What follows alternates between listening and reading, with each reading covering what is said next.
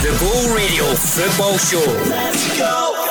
Three Hamilton players are self isolating over after positive COVID tests, Dundee United's Mark Connolly is charged with breaching coronavirus regulations. No red card for United's Ryan Edwards after that tackle on Alfredo Morelos. And former Rangers midfielder Charlie Adam has completed a two year deal with Dundee in the Scottish Championship. What a signing story that is on Tuesday's Go Radio Football Show. Hello from Rob Maclean, Ali DeFoy, and Stephen Craig. Reagan is here as well as we look ahead to St Mirren against Celtic tomorrow night. The Premiership is back already. It feels as if it's barely been away since the weekend. And of course, the, those European matches to come as well for Rangers and for Motherwell and for Aberdeen on Thursday night. We'll be very much touching on those as well as we point the way forward.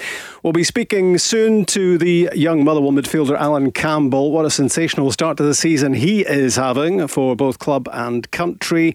Uh, Shaun Maloney will be with us, former Celtic and Scotland player who has a key role with Belgium these days. We'll be finding out a bit more about that. Uh, Lee Casciaro will be with us. You may remember that name because he scored the goal against Celtic in Europe. Brendan Rodgers' first match in charge against Lincoln Red Imps in Gibraltar. He also scored against Scotland for his national team as well. He mustn't like Scottish football too much. We'll speak to Brian Graham later. The Partick Thistle striker has uh, got a double role for the Jags this season because he's going to be running their women's team as well. I'm not sure Craig's ever going to fit that all into two hours, but we're going to try. You managed to fit it in one minute 49 seconds. Listen, we'll do our best. It's just another day in Scottish football. There's always a story, there's always a headline, there's always something happening, Rob, and that's why we love it. Indeed, we do. What about that? Deci- we'll talk about quite a few decisions mm having been made. The decision not to take action uh, against Ryan Edwards and that tackle on Saturday uh, on Alfredo Morelos.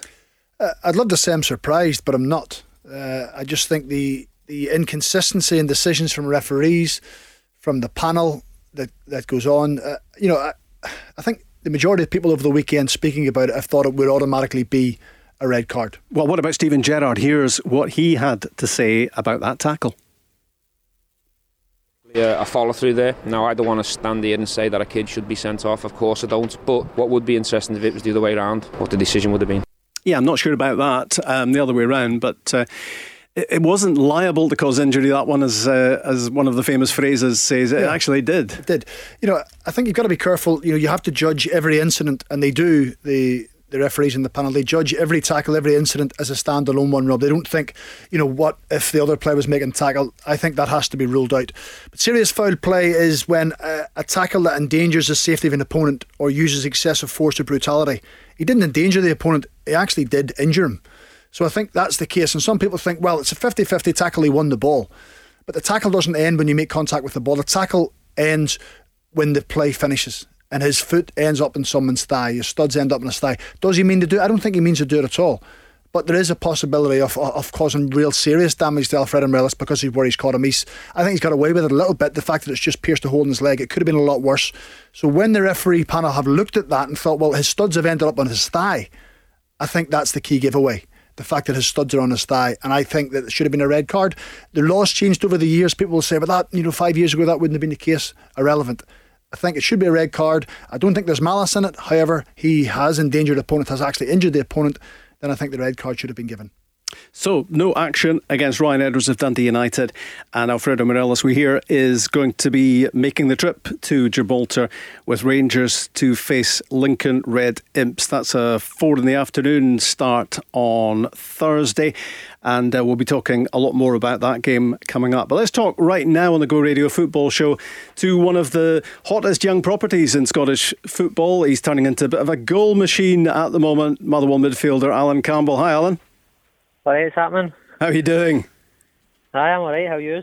Yeah, good. Th- good. good. Thank you. Um, what about the the goal at the weekend? It was a big one, wasn't it? Motherwell needed to get three points, and uh, you managed to crack it with that goal. Aye, definitely. I think it was um, it was coming the win, and we've been playing some decent football and just want to getting the results that we needed. But um, at the weekend, we showed a bit of a different type of performance. We were a bit harder to beat and just ground out the result. And I was lucky enough to pop up and get a wee goal. Lucky enough to pop up. Well, you popped up for the Scotland under 21s last week as well in Lithuania with the only goal of that game as well. They're coming thick and fast for you at the moment. That's something I've been trying to work on in my game. Just um, you always look at the start of the season what you can improve on. I think that's an area in my game that I'd like to try and um, keep improving on. And no, it's been good to get a couple of goals this season. Hopefully, I can keep getting in the box and try to get some more. Allan, it's Ali here. I hear that, and now this might just be speculation, you might not have said it, your words might have been twisted, but do you have a secret goal target? No, just as long as it hits the back of the net. so you don't have an amount of goals you're trying to get? No, just as long as the ball hits back of the net, and um, I just keep doing that, trying to do that every week, and now just that was see what happens for there. That's it. So is that is that three so far? Two two for Motherwell, one for Scotland under twenty one. Is that right? Aye, that's right. Well, uh, yeah. So I mean, you, another 17 and you're on 20. We've got to be setting a 20 target, surely. Allan, Aye, you just always. Al, I think the thing that surprised maybe, man, was that, that, that both recent goals have been from outside the box. I never knew you could kick, uh, kick the ball that far, but I also heard a little rumour. I spoke to someone over the weekend, and I won't tell you who, that the one against uh, Lithuania, you may have mishit the ball. Is any any truth in that rumour? Uh, maybe a wee bit, but as I said a minute ago, it just went in the back of the net. That's all it mattered. Uh, it kind of helped me try to just um, hit this ball on the target and kind of just swerve to the, the right, but it's, it's right in the back of the net, so I was buzzing with that. Listen, I don't want to embarrass Allan too much, but I have to say that I've worked with him since he was 17 years of age, Rob, and I think he's the most dedicated young professional player I've ever came across. That he lives his life every day. He wants to be a top footballer. Uh, I said to you last week that some players in the dressing room look for outside influences or outside people they can relate to with regards to how they should live a life and how they train. And I used to always say to the young players, you've got one in your own dressing room in Allan, that if you do things right, you push yourself, you get the best out of yourself. It's amazing how far it can take you. So to see the success he's having just now, playing in the first team, people talking about him, getting linked with moves left, right, and centre, I'm not surprised at all. And that comes through dedication, desire, and the willingness to do the other side of the game that some people don't want to do. So I think all the plaudits have to go to him. He's been terrific. Are you blushing, Allan? Hi. Nah, you... Craig's always been proud of me um, coming through. He's given me a, helped me kickstart my career at Motherwell and nah, gave me a good chance to improve my career. Because he was in your under 20 team, wasn't he? He was. He was in the, was it 2016 when we won the Youth Cup? I, I said to you, the midfield trio was Allan Campbell, David Turnbull, and Chris Cadden. Yeah. And it's fair to say the three of them haven't done too bad. So, I mean, there's only so much you can do with regards to coaching players and pushing them, but the players have to go and want to do it themselves and they want to have to apply themselves. And that three certainly have Cadden, Turnbull, and Campbell certainly do it. Allan, I wanted to ask, is it was it someone having a word with you to, to kind of change your mind with regards to that dedication, or was that just something that came to you naturally and you made that decision yourself? I've never asked you that. Uh, no, just as a when I was got my first full time contract, I just thought I'd just make sure that I don't regret it. at the end of it, that I just do everything I could to just try and make myself better. And then if it didn't work out for me at the end of the day, I could hold my head up and just say I gave my all, and it was just wasn't meant to be. But I just go on every day and just try to improve myself and and just keep trying to get better. Have you always been confident, Allan, in your own ability and where you could get to in the game, or or is that growing at the moment uh, as you as you make strides of improvement? No, I've always been I've always been a confident boy. Obviously, the support for your family and that help. But just I just love playing football and I'm doing what I enjoy and um, doing that every day. It's just that gives you makes you happy and just spurs you to keep doing well. And obviously, playing the first team and doing well there just helps your confidence so much more, and hopefully I can just keep kicking on and keep putting in performances. Craggs speaks about you as being a, a, role model for others because of your dedication to the game. Who who did you model yourself on? Was there was there a player that you looked up to, you know, during your school years? Somebody who you wanted to be, you liked the way they played, or you liked their attitude? I always you always look at the top pros, like obviously Ronaldo the now doing he's 30, 30 odds now and he's still playing at the highest level, and it's just not obviously how good he is on the park. He loves his he loves his life right and does everything he can to make himself the best possible player he can be.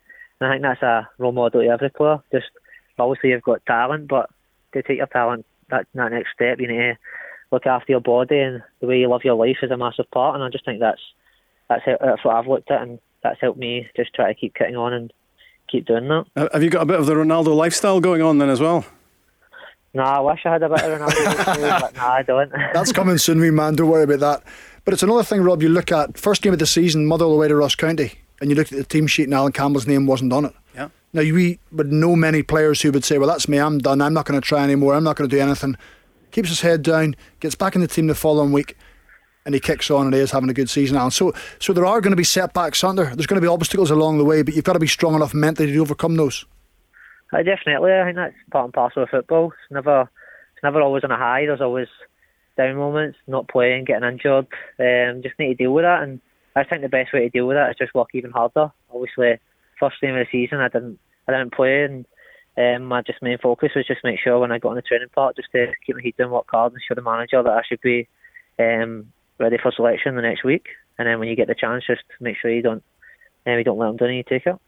Is it a real challenge as well, Allan, to to be coping with life after David Turnbull because he, he's such a big player, such a talented player that I, I guess lots of people looking in from the outside would say, well, that's a big chunk of the midfield gone if, if David Turnbull has been sold to Celtic. I mean, is there a challenge in actually proving that there's lots left at Motherwell in that in that midfield area as well? Obviously, David's a cracking player and he's done brilliant for us. But I think we showed last year um, we had a good a good core team in, in the middle of the park last year, and we've done well without David. So now we can still perform at that level. Obviously, he's a great player and it'd be amazing to still have him on the team. But I wish him all the best and hope he kicks on. He's a good mate of mine. But um, now we've got good enough players at Motherwell now to keep playing well and to keep kicking on for the rest of the season. And of course, Craig's Liam Donnelly's missing from that midfield yeah. area as well. It is, you know, and I think Liam complements them all very well. You know, Liam sits behind the ball, breaks play up, allows Mark O'Hara, allows Allan, allows uh, uh, Liam Polworth to get forward. So I think it, it, it's took a few weeks to kind of readjust with Liam not being there. Um, but then Mark O'Hara seemed to have settled in. Liam Polworth's there, Allan's in. So suddenly now they've had two wins out of the last three games. And it's amazing how the mentality changes, Rob. The belief comes back. And I think Allan touched on it there that, you know, they didn't set up on Saturday to dominate the ball for 90 minutes. At times they came off the play. They allowed St Johnstone to have it. They tried to counter attack against them at times just to mix their game up because at times they've been dominating so much where they haven't been able to get that shot off or that goal or that key moment to try and get in three points. So that was a big turning point for them. Um, and then they've also got Coleraine on Thursday night. Allan, that's a big one. Looking forward. I think you're going tomorrow. is that right? Flying over to Northern Ireland tomorrow for the game Thursday night. Uh, we go over tomorrow morning um, and train later on the night. So that'll be a good challenge. Um, I think there'll be a physical team, and I think we just need to make sure we match our work rate and desire, and then I'm sure our quality will show through in the end. Well, they beat Maribor, didn't they, in the last round? So that's kind of all you need to know. And that, that's a team that's uh, caused chaos in Scottish football before. Um, so you give them plenty of respect, even even just based on that result, Allan. Right, definitely. It's going to be a it's going to be a tough task, but I think if we go on with that same attitude we had at the weekend, that same work rate, that same desire, the fight to win a game of football, then I'm sure we'll we'll be all right. Has the belief always been intact uh, in the first month or so, six weeks of the season, where everyone was saying, "Look at that Motherwell squad; it's amazing the strength and depth." But but then on the other side of the coin, look at the the results, which were obviously disappointing um, early on. But did you always retain the belief that that you would turn the corner in terms of results? Aye, definitely, because I don't think we're playing bad football. We're playing good football. Um, our performances um, were decent. We just want to get in the results. Um, so now we're always confident because watching analysis on that, there were so many positives just to take away with it. But it's just that final that final product, and that's just something that we've been working on and training a lot. And it's good that the past couple of games have added to that and got a couple of wins. Allan, it wouldn't have been quite the same on Saturday scoring without any fans. How much are you looking forward to them being back in the stadium and possibly sp- scoring again with them there? I know, definitely. It's major party when you score a goal. is just the, the roar for the fans. Um, and that buzz of adrenaline. But it's disappointing that they obviously can't be there for the game on Thursday, especially waiting um, a good few years to be back in Europe. But the sooner they get back in, the better. Well, hopefully you'll get another one and they can all cheer for you. I'm sure they'd be cheering from their television sets. I know. Hopefully, hopefully. You've played twenty odd times, Allan, for the for the under twenty ones. Um, obviously, in time, you would be looking to to make your breakthrough into the full Scotland squad if that's possible. Although midfield is a really strong area for for Stevie Clarke at the moment. But when you look at the under twenty one team, that is some that is some midfield combination that you've got in there. When you when you look at um, David Turnbull, Ross McCrorie, Lewis Ferguson, yourself. I mean, that, that's a lot of talent that's going to be knocking at the door soon, isn't it? I definitely. Um, I think every young Scottish boy dreams to play for their country, um, and obviously I'm lucky enough that I've played a good number of games for the 21s, and I just need to make sure every time I get the the chance to play there, I just keep performing to the the levels I know I can, and then obviously when I get the chance at club to play, just keep performing, keep digging in, and hopefully one day I'll get the chance to make that step up to the, the A squad. Al, I know there's been a lot of talk, certainly from Motherwell fans, about your contract situation and what's going on. Um, I think you're out of contract soon, so I mean, it's only a case of you know the fans would love you to stay. I think you enjoy yourself. Is it a case of possibly trying to get something done? I think that's in the just talking the now. So I don't know what's going to happen with that. It's just a matter of just seeing what happens there. Just focusing on the stuff in the park, doing the business on the park, and then just seeing what happens off the park. And hoping that um, this the match against Keaton get over that hurdle against Coleraine, and then potentially uh, the European matches can come quick and fast if you if you're getting through them. Um, it could be a busy little spell coming up, but you wouldn't mind that at all because um, the European adventure could be quite exciting for Motherwell. Aye, but obviously we need to focus on this game coming up. It's not going to be an easy task. It's going to be a tough game. It's going to be a battle, and I think when we get past that, then you can start to look forward to the next ones. But main, the main focus is making sure that we get a result on Thursday night. Has Stephen Robinson already be going going into some detail about what you'll be up against? Yeah, definitely. Um, start of the week, he's and let us know what we'll be in for and did a bit of analysis on them. So now we'll be well prepared. We've done a lot in training, so we'll be prepared for the game um, on Thursday to make sure we're firing and ready to get a result. Okay, well, good luck on Thursday, Allan, and uh, good luck with the rest of the season as well. And good luck uh, reaching that 20 goal target that I've just set for you. Sorry, that's my fault. All the best, Al. No, uh, cheers, thank you. Cheers, That's Allan. the Motherwell midfielder, Allan Campbell. And our next VIP guest on the Go Radio Football Show is going to be Shaun Maloney. The Go Radio Football Show. Yeah, the football chat keeps on coming at this time, Monday to Friday. The big guests keep on coming as well. Last night we were talking to former Celtic defender and Celtic assistant manager Johan Mjällby. Uh, Marvin Andrews as well brought a smile to our faces, no doubt about that. Already tonight we've heard from the Motherwell midfielder Allan Campbell and his current goal scoring exploits. Later on, we're going to speak to Lee Casciaro, who scored that goal for Lincoln Red Imps against Celtic in Brendan Rodgers' first match in charge. He scored against Scotland for Gibraltar as well, and he'll be telling us how the Imps are preparing for the arrival of Rangers this week in the Europa League. Brian Graham joins us later, man of many clubs as well, currently Partick Thistle, and he's taking over the reins as the manager of the Jags women's team. So lots to come. Also, we'll be hearing from Neil Lennon and from Jim Goodwin about that Premiership game uh, tomorrow night in Paisley, St Mirren against Celtic, the rearranged game. And then, of course, it's Europe. Those three Europa League ties Thursday night, Rangers, Motherwell, and Aberdeen all involved. Plenty going on, and uh, the big name guests keep on coming. As I was saying, it's uh, former Celtic and Scotland star Shaun Maloney now. Hi, Shaun. Hi, Rob, you okay? Yeah, very well. How are you? Yeah, thank you. Just looking through the your just looking through your career, two spells with Celtic, Aston Villa, Wigan, Chicago Fire, Hull City, forty-seven caps and seven goals with Scotland, five titles and three League Cups with Celtic, an FA Cup with Wigan, and currently uh, you're among the stars of Belgium, part of Roberto Martinez's coaching team at Belgium. Um, I was just going through those names. I mean, what a job! I mean, people would people would. Uh, cut off your right arm to get this job. De Bruyne, Hazard, Lukaku, Witsel, Tielemans, Alderweireld, Vertonghen. The list goes on and on. That must be some job. Uh, yeah, no, it's um, I'm very fortunate. Uh, but yeah, no, it's an amazing job. Um, lots of fun, um, lots of work. But uh, yeah, I understand how fortunate I was to get that role. Uh, what two years ago now? Yeah. And that obviously came about with your relationship with uh, Roberto Martinez, who you played for at Wigan. Yeah, no, it did. Um, uh, I kept in contact with him when I left, but not not massively. Just um, uh, during the World Cup, they did an amazing World Cup in 2018, and then just the way the staff changes happened, um, with Thierry leaving a little bit later, uh, the assistant went to West Brom, um, and yeah, no, I was uh, Roberto phoned me up one night. I thought it was about Dedryck because it was going through that issue with uh, Dedryck's contract at Celtic, and um, Dedryck Boyata. Yeah, and then uh, at the end of that conversation, he um, he offered offered me the job as um, as the assistant, and uh, uh, it, it uh, I didn't take too long. no, I wouldn't have. I wouldn't have thought you did. Where, where, where do your responsibilities begin and end? What what what role do you fulfil on the coaching staff?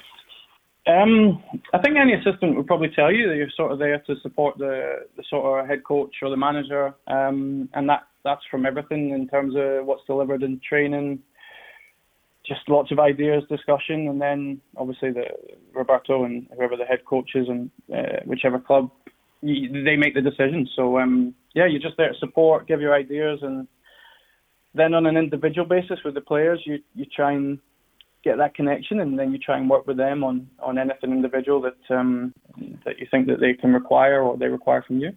As I was saying, I mean, you've had a fantastic career of your own, but there would be real potential in the job you have to be, to be when you walked in the door for the first time to be overawed at what's almost like a, a Harlem Globetrotters selection of, of football stars.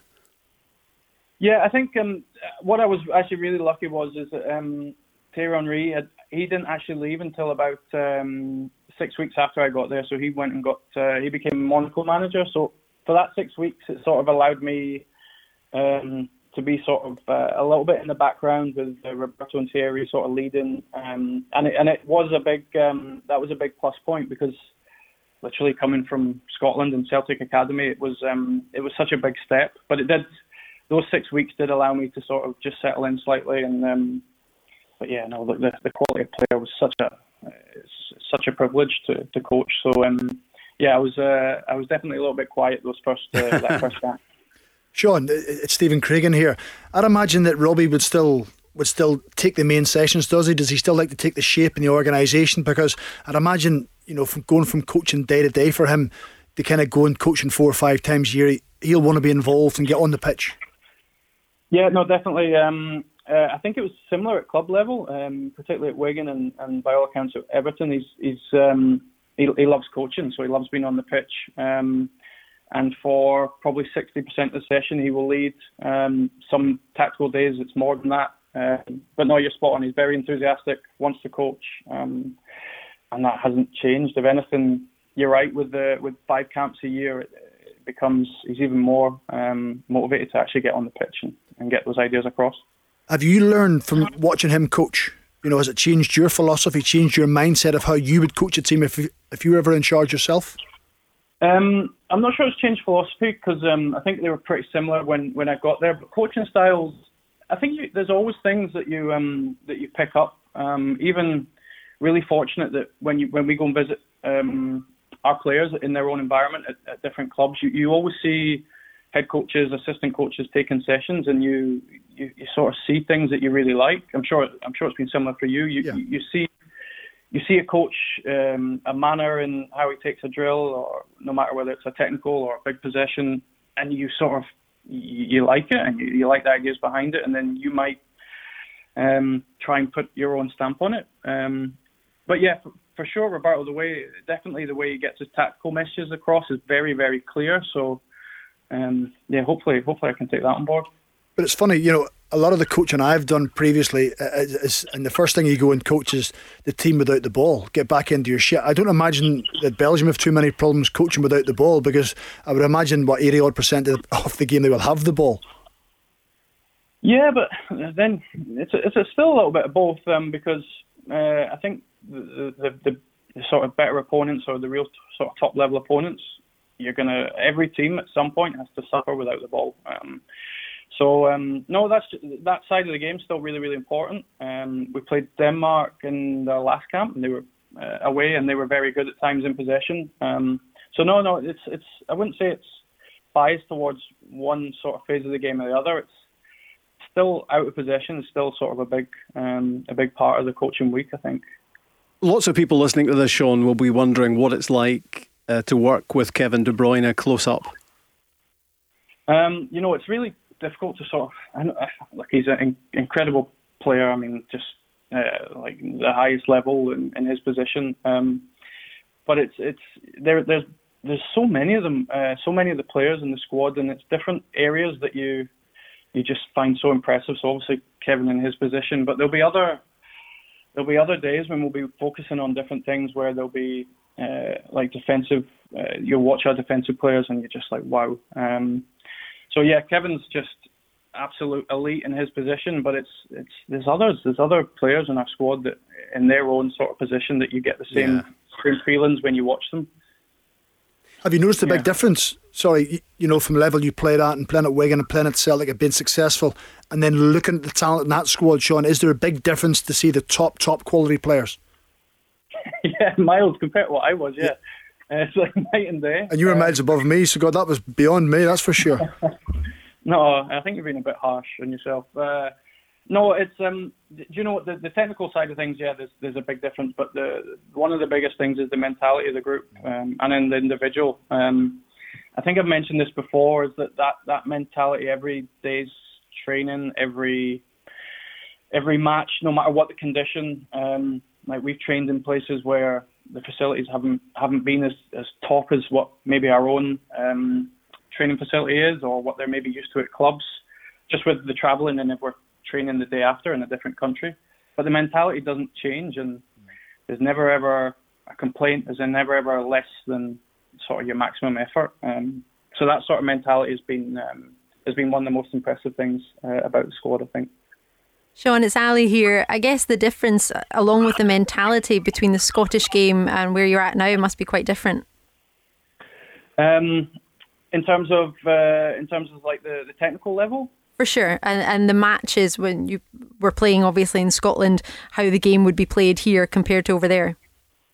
um, yeah. So I think a little bit of both. So like the um, the Belgium leagues actually the, their domestic leagues re- really um, really good, really good for young players to sort of develop. But I sort of get the same feelings about the Scottish league. Um, I, I think recently doing a little bit more on the um, media work with it. I, I think I have to try and be really positive, or I believe that the our Scottish league's actually maybe stronger than what what's spoken about. Um, it's a really good league for younger players to develop. Um, but the national the national team um, the national team at the moment, the Belgian team's at such a high level, and um, I guess it's our jobs to try and keep them at that level and, and help them stay at that level for as long as possible. It's difficult for us to make any great comparisons, isn't it, between Scotland and Belgium? Uh, we, we, it just the, the it seems like a, a massive gulf at the moment in terms of quality. But are you optimistic? Are you optimistic, Shaun, that we can take some steps of, of recovery? Yeah, it's. I think it's impossible to really um, to compare Scotland. Um, or you don't really want to compare the, our national team um, with any other country. Um, but we we have some really good players. Yeah. Um, I've I've been on the side where I've had to analyse Scotland and then prepare to play against them.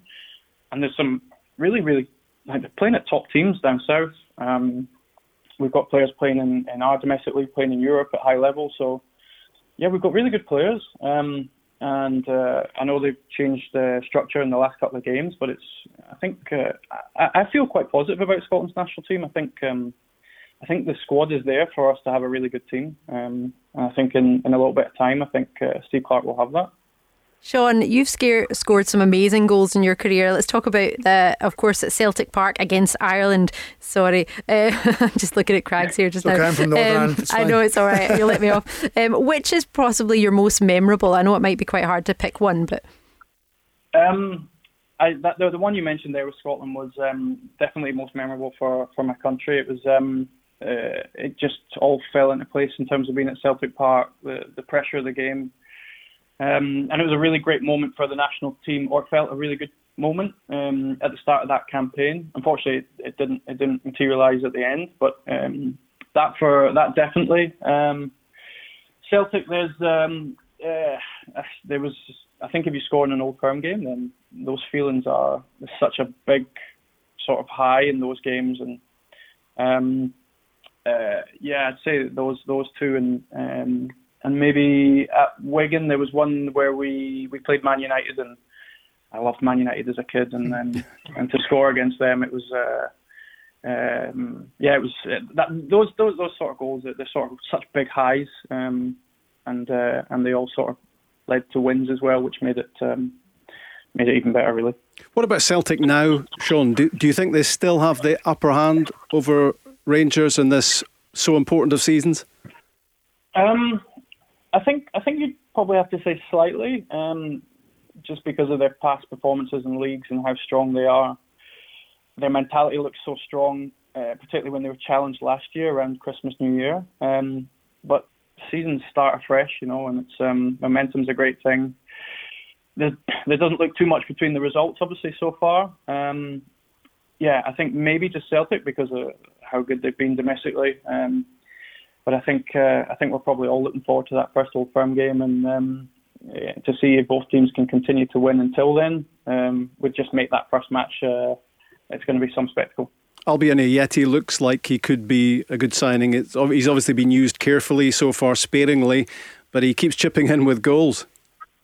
Yeah, no, he's he's started really well. I think um, only reading what uh, what the manager said is uh, not quite being up to match fitness, which made sense, I guess. Um, not playing loads um, at West Ham, and also they they had maybe a their league ended similar time to when maybe Celtic was coming back to pre-season, so that kind of makes sense. Um, but yeah, now he looks like he's he's getting match fit, um, and they look like they're playing him and Odsonne together in a different system to um, what they started. At, uh, yeah, it looks a really really good signing. Um, so yeah, I think the longer he plays or the more matches he plays, he'll he'll get stronger.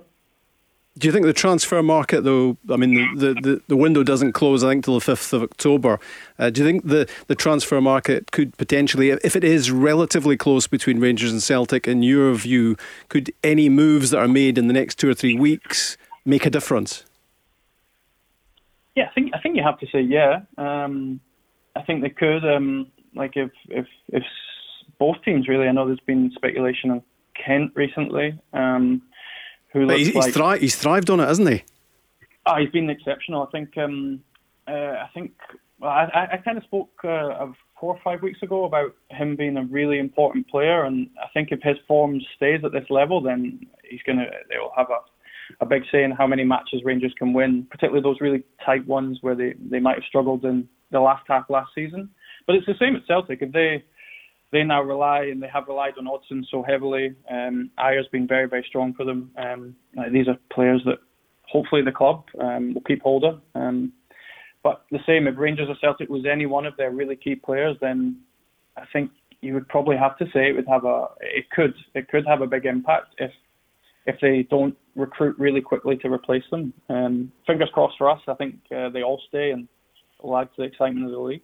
You've obviously been back and forth, not so much recently, although you were away with Belgium on, on international duty recently. But uh, I guess in the last couple of years, you've done a lot of travelling around around Europe. Um, is, is there do you, do you sense a lot of interest elsewhere in Odsonne Edouard? Um, I would say uh, I wouldn't say just through travelling. Um, it's probably you kind of it's probably the media that you read uh, up in Scotland or when I'm when I'm in Scotland. You you, you read a lot of um, interest in him. Um, it seems to, to, to constantly be uh, speculation about him. But in fairness to Odsonne, he, he doesn't ever portray as though someone that he's desperate to go. It might be different privately, but um, uh, no, it's it's it just seems that it's transfer when the window's open. You can understand why there might be Premiership clubs want to take him. Um, he probably doesn't need to say anything because he make he makes so much noise just the way he plays, doesn't he? That's gonna that's going to attract predators. Yeah, of course. Um, but then that's that's that's what happens. I think it's it's the same with Celtic. They'll see players that they'll want to want to, they'll want to sign, they'll want to take. Other teams might not want to let their best players go. I guess that what that's what the market is. Um, Odsonne Odsonne looks like he's he's he's getting better and better. So he's developing. Um, so it's uh, he's scoring now with a, a lot with the French uh, under 21 team as well. So you can understand why there's so much interest. But in fairness, whenever he plays with Celtic, he, he plays well, he scores. So um, yeah, hope hope hope that continues. Shaun, really good to talk to you. Um, we'll uh, get a chat with you again sometime. But that's been uh, really good to hear from you. All the best. Yeah, no, thanks everyone. Thanks for having Look, me. Shaun. Cheers, Shaun. That yeah, is- thanks a lot. Bye bye. Former Celtic and Scotland star Shaun Maloney. We're going to be speaking soon about Lincoln Red Imps against Rangers. Uh, that is on Thursday in the Europa League. Want to hear from you as well. And uh, how can you get in touch? Well, like this. Give us a call 0808 17 17 700. Jump on the socials at Go Football Show, or you could drop us a text 87474 and put Go at the start of your message. Talking Lincoln Red Imps next. The Go Radio Football Show. Let's go! That was really interesting chat with uh, Shaun Maloney. He has the job of our dreams, working with the Belgian superstars.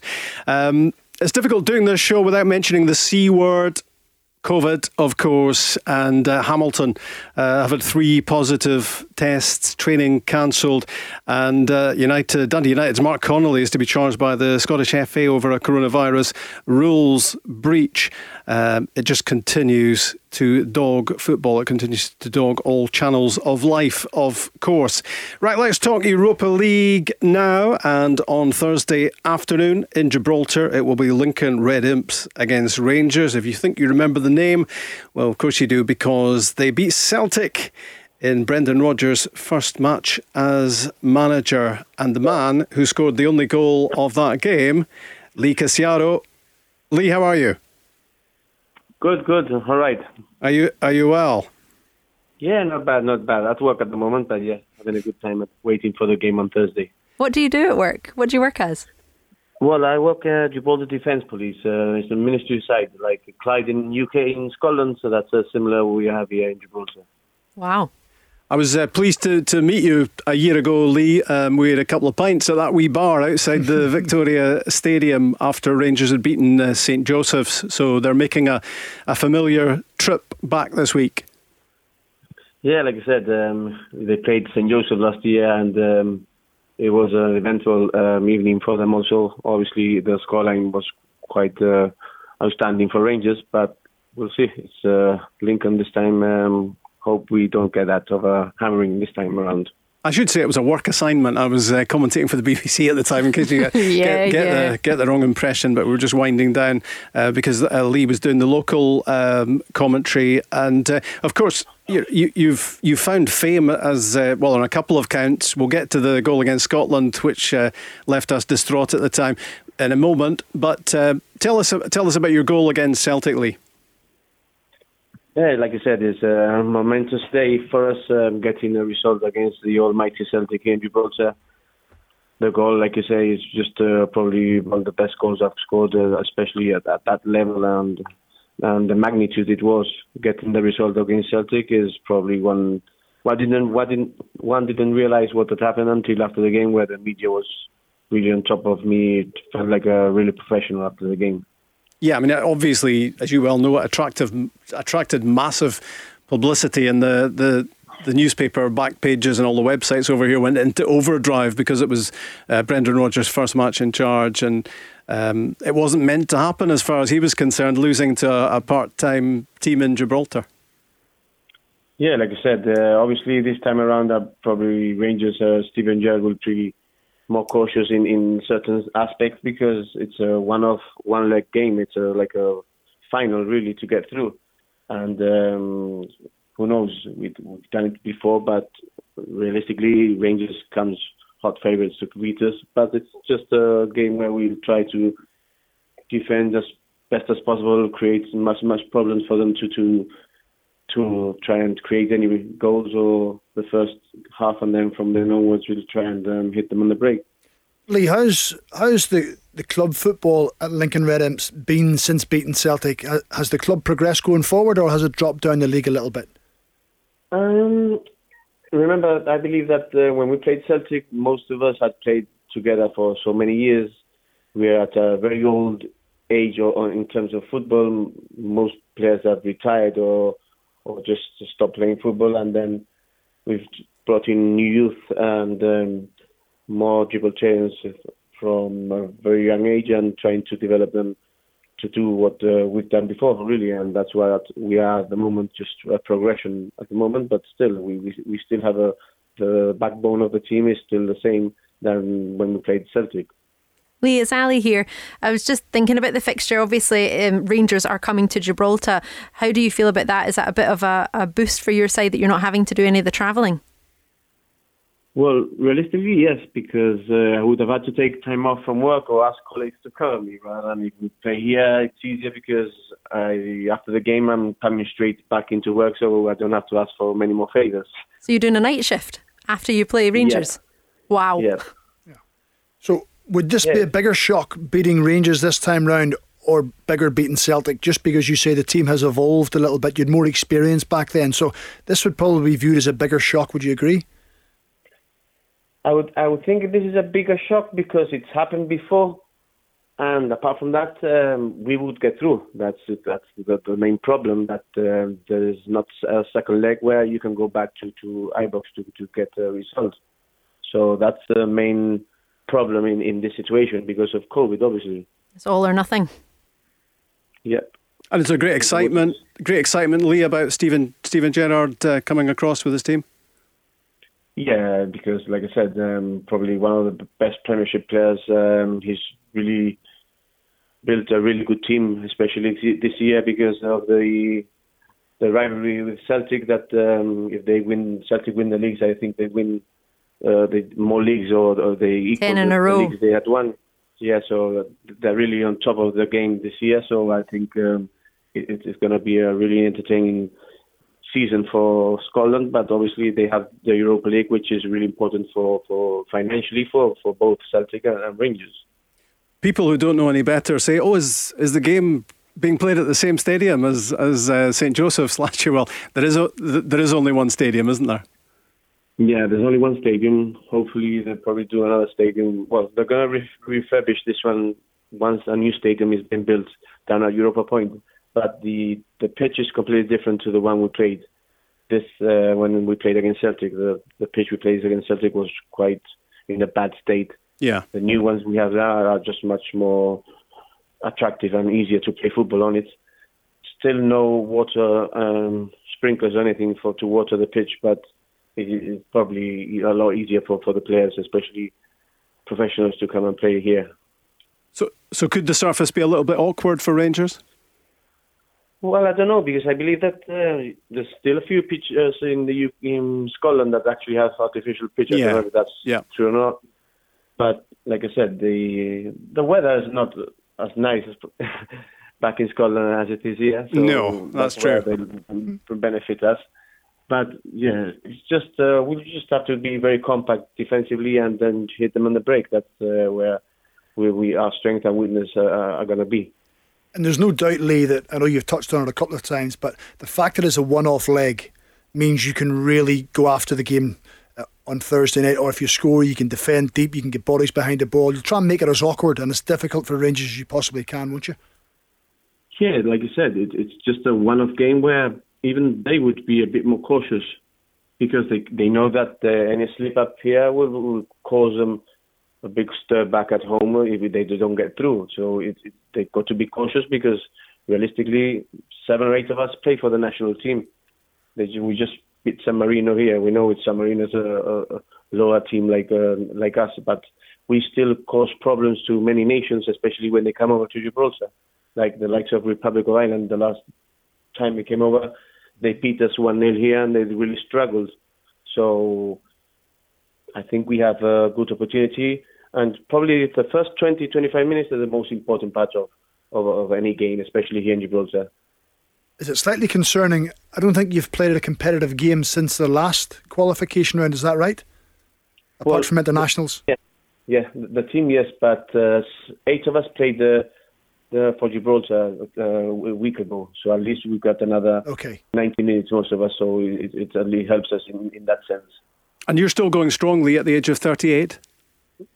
Yeah, soon. In No thoughts of no thoughts of retirement. Not really. I'm still loving the game, and um, it's it, it's playing these games is where you realize how how how how do you aspire, how how much you train daily to to to get these kinds of games, and then at international level, it, it's something that um, I still have that love for football. And your brothers Ryan and Kyle are they are they still playing as well? Because they they've obviously like you played for Gibraltar. It's quite incredible that, that the three brothers have, have all represented Gibraltar at international level. Yep, um, both of them left last year. They went to St. Joseph, but neither of them weren't playing that much. So my brother Kyle has come back, and I believe Ryan's still staying for this year. But uh, they- they're just at the moment they're struggling to get uh, into the first eleven of St. Joseph. My brother Ryan, but Kyle will probably I think he'll play some minutes on Thursday. Right. Uh, I mentioned we've obviously spoken about the goal against Celtic. What about the goal against Scotland? I, I actually watched it back. I watched it back earlier on. Just Why to, did just, you do that well, to yourself? It was, it was agony. Um, not agony for you, but certainly agony for me, and agony for Scotland at the time as well. Do you remember that clearly? Yeah, like I said, it was another milestone for us. Like I said, but that's the only positive we got from the game. We still got lots of smashed, six one. Um, for us, me as an individual or as a player, I still go out to every match. Doesn't matter who we play against, thinking you're going to win.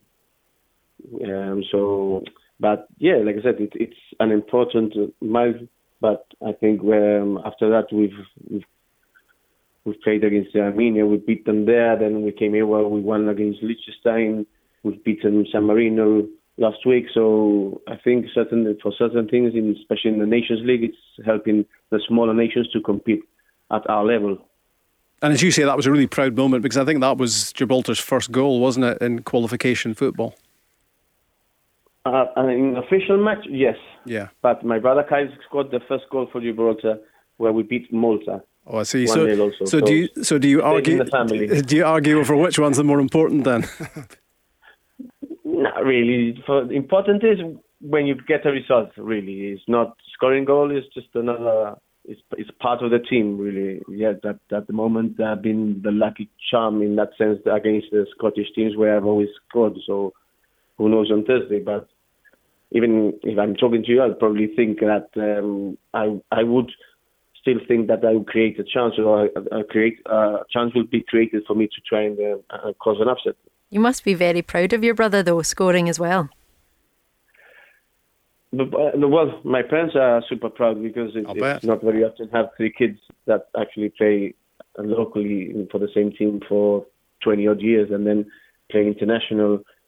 And like I said, it, it's a proud moment for the whole family and um, everybody in Gibraltar, really, because who would have thought that uh, six, seven, eight years ago you would have told me that uh, we are going to play these games I would have loved because I, I wouldn't think that um, playing UEFA or FIFA games would, would ever happen in, in my lifetime.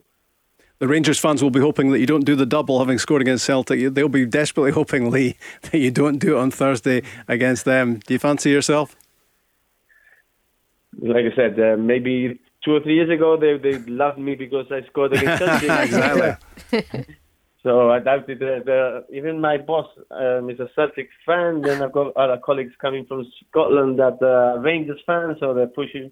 So it's a bit of he's telling me take the day off and, and don't worry about uh, my boss as take... long as you do the do the double. Yeah. Incredible. Really good to talk to you again, Lee. All the best uh, for Thursday, and uh, we'll speak to you soon. Take care of yourself. Okay, see you. Cheers, Cheers Lee. Lee Casciaro of uh, Lincoln Red Imps and his day job as a policeman in Gibraltar. This is the Go Radio Football Show. The Go Radio Football Show. Let's go.